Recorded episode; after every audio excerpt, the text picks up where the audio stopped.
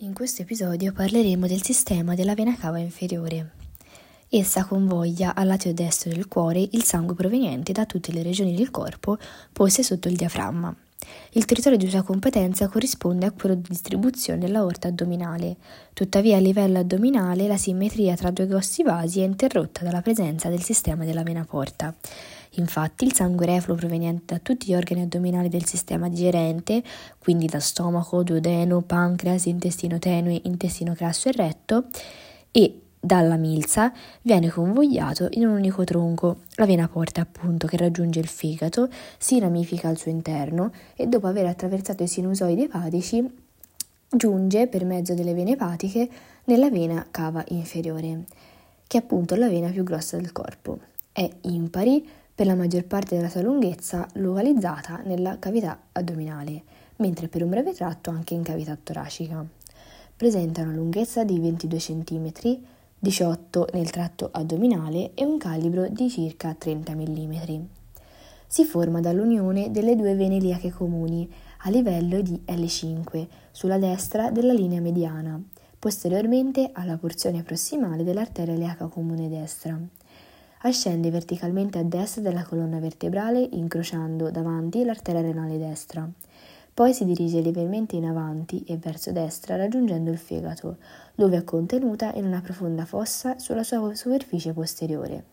Superiormente al fegato attraversa il centro tendino del diaframma tra la sua parte mediana e la sua parte destra, Giunta nel torace poi attraversa il sacco pericardico, piega medialmente e un po' anteriormente per potersi aprire nella parte inferiore e posteriore del lato destro del cuore.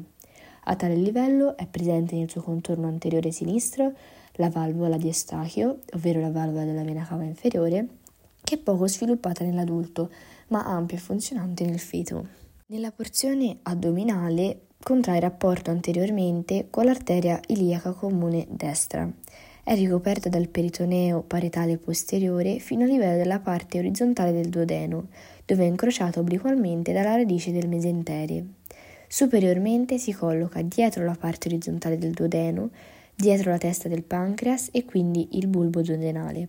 Sopra il duodeno si trova nuovamente ricoperta dal peritoneo parietale posteriore, costituendo il margine posteriore del forame epiploico più al di sopra è coperta anteriormente dal fegato, con il quale è connessa intimamente. Posteriormente invece poggia sulla parte destra dei corpi delle ultime tre vertebre lombari, con i corrispondenti dischi intervertebrali, ma si trovano anche il margine mediale del muscolo grande psoas destro, il tronco simpatico destro, la terza e quarta arteria lombare destra e dal basso verso l'alto l'arteria renale surrenale media e frenica inferiore destre. Lateralmente poi il rapporto dal basso verso l'alto con parete discendente del duodeno, margine mediale del rene destro, ghiandola surrenale destra e lobo destro del fegato. Medialmente infine è il rapporto con l'aorta fino all'entrata di questa nella cavità toracica. Al di sopra si trova medialmente al pilastro destro del diaframma e al lobo caudato del fegato. I suoi rami affluenti si distinguono in parietali e viscerali. I rami parietali comprendono le vene lombari e le vene freniche inferiore, mentre quelli viscerali sono rappresentati dalle vene renali, dalla vena surrenale, dalla vena testicolare nel maschio e dalla vena varica nella femmina e dalla vena epatica. Analizziamo i rami parietali. Le vene lombari sono 4-5 per lato e sono disposte metamericamente, corrispondendo alle vene intercostali posteriori raccolgono attraverso una radice ventrale il sangue proveniente dai muscoli larghi dell'addome e attraverso la radice dorsale il sangue proveniente dai muscoli propri del dorso, situati nelle docce vertebrali, attraverso altre radici il sangue proveniente dalle vertebre, dal midollo spinale e dai plessi venosi vertebrali interni, anteriori e posteriori.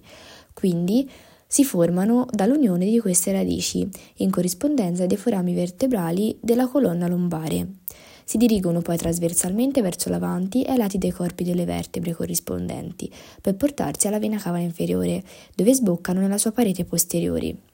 Le sinistre decorrono dietro l'aorta addominale e quindi sono di lunghezza maggiore. Le radici ventrali delle vene lombari drenano anche nelle vene epigastriche superiori e di qui nella vena cava superiore attraverso le vene toraciche interne.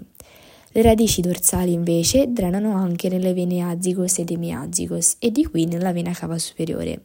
Quindi questi anastomosi, in caso di ostruzione della vena cava inferiore, forniscono vie di drenaggio eh, alternative del sangue dalla pelvi e dall'arto inferiore al cuore. In ciascun lato le vene lombari sono unite da anastomosi longitudinali che formano un tronco verticale detto vena lombare ascendente, che decorre davanti ai processi trasversi delle vene lombari. Questa vena lombare ascendente comunica inferiormente con la vena lombare e superiormente invece dà origine alla vena azigos destra e alla vena emigazigos a sinistra. Le vene freniche inferiori invece sono in numero di due per lato e originano dalla rete venosa del versante inferiore del centro tendineo del diaframma. Formano in ciascun lato un tronco unico che sfocia nella vena cava inferiore, superiormente allo sbocco delle vene epatiche. A sinistra spesso il tronco in cui confluiscono si porta in basso e si apre nella vena renale sinistra. Passiamo adesso ad analizzare i rami viscerali. Le vene renali si originano a livello dell'iro renale in seguito alla confluenza delle vene intrarenali, che sono 4-6 rami che emergono dal parenchima renale. Si portano poi obliquamente verso l'alto e medialmente davanti all'arteria renale sfociano nella parete laterale della vena cava inferiore ad angolo retto, a livello di L2.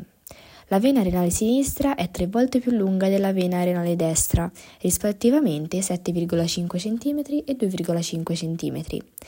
Decorre dietro la vena splenica al corpo del pancreas e raggiunge la vena cava inferiore incrociando anteriormente l'aorta addominale, sotto l'origine dell'arteria mesenterica superiore. Talvolta la vena renale sinistra può essere duplice. In tal caso una delle vene renali sinistre passa dietro l'aorta addominale e l'altra davanti. La vena renale sinistra riceve inferiormente la vena testicolare sinistra nel maschio e la vena ovarica sinistra nella femmina. Superiormente invece riceve la vena surrenale sinistra. La vena renale destra, come abbiamo detto, è più corta e si trova dietro la parte discendente del duodeno. Si porta direttamente alla vena cava inferiore senza ricevere affluenti se non le vene capsulari, che drenano il sangue dalla capsula fibrosa e dalla capsula adiposa del rene e sono presenti anche a sinistra. La vena surrenale invece nasce dall'ilo di ciascuna ghiandola surrenale. La vena surrenale destra è breve e raggiunge direttamente con decorso orizzontale la parete posteriore della vena cava inferiore, mentre la vena surrenale sinistra decorre in basso e medialmente dietro al corpo del pancreas e si apre nella vena renale sinistra. La vena testicolare nel maschio nasce da radici che escono dal margine posteriore del testicolo e dalla testa dell'epididimo, anastomizzandosi tra loro e con i rami venosi posteriori del funicolo spermatico, dando origine al plesso pampiniforme, che è la componente principale del funicolo spermatico. Superato poi il canale inguinale, queste vene anteriori del plesso pampiniforme si uniscono in due vene che si dispongono ai lati dell'arteria testicolare salgono verso l'alto davanti al muscolo grande psoas, incrociano un'uretere. A sinistra passano dietro la porzione inferiore del cono discendente e il margine inferiore del pancreas, mentre a destra passano dietro la porzione terminale dell'ileo e la parte orizzontale del duodeno, incrociate dalla radice del mesentere. In un lato e nell'altro, dalle due vene ha origine un unico vaso. La vena testicolare destra, che si apre ad angolo acuto nella vena cava inferiore, e la vena testicolare sinistra, che invece si apre ad angolo retto nella vena renale sinistra. La vena ovarica nella femmina origina dal plesso venoso localizzato nel legamento largo dell'utero. I confluenti di tale plesso comunicano con il plesso venoso uterino e dando luogo alla formazione del plesso pampiniforme, localizzato intorno all'arteria ovarica. Assieme decorrono nello spessore del legamento sospensore dell'ovaio, in alto, e si formano per confluenza due vene, satelliti dell'arteria ovarica, che incrociano l'arteria iliaca esterna e si fondono in un tronco unico, la vena ovarica a destra che sbocca nella vena cava inferiore e la vena ovarica sinistra che invece sbocca nella vena renale sinistra. Infine, le vene epatiche drenano il sangue refluo dal parenchima epatico e originano dalle vene centrali del fegato o centrolobulari, che si uniscono nelle vene sottolobulari che confluiscono appunto nelle vene epatiche.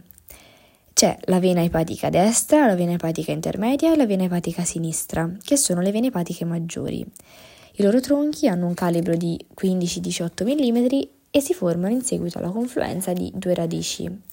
Lungo il suo decorso ricevono anche numerose vene tributarie. Originano quindi dal fegato in corrispondenza della fossa della vena cava e sono vasi che decorrono individualmente. Penetrano nella porzione di vena cava inferiore lunga un centimetro, interposta tra la superficie superiore del fegato e il diaframma. La vena epatica intermedia e la vena epatica sinistra, nel 90% dei casi si uniscono a formare un tronco comune, il tronco di Rex, che si apre nel lato sinistro della vena cava inferiore. Poi le vene epatiche minori, eh, che sono 10-15 e di calibro più esile, emergono nelle porzioni inferiori della fossa della vena cava e si aprono subito nella vena cava inferiore, drenando territori epatici adiacenti dai lobi destro e caudato del fegato. Nei prossimi episodi parleremo delle radici della vena cava inferiore che sono la vena iliaca comune, ma analizzeremo anche la vena iliaca interna e la vena iliaca esterna.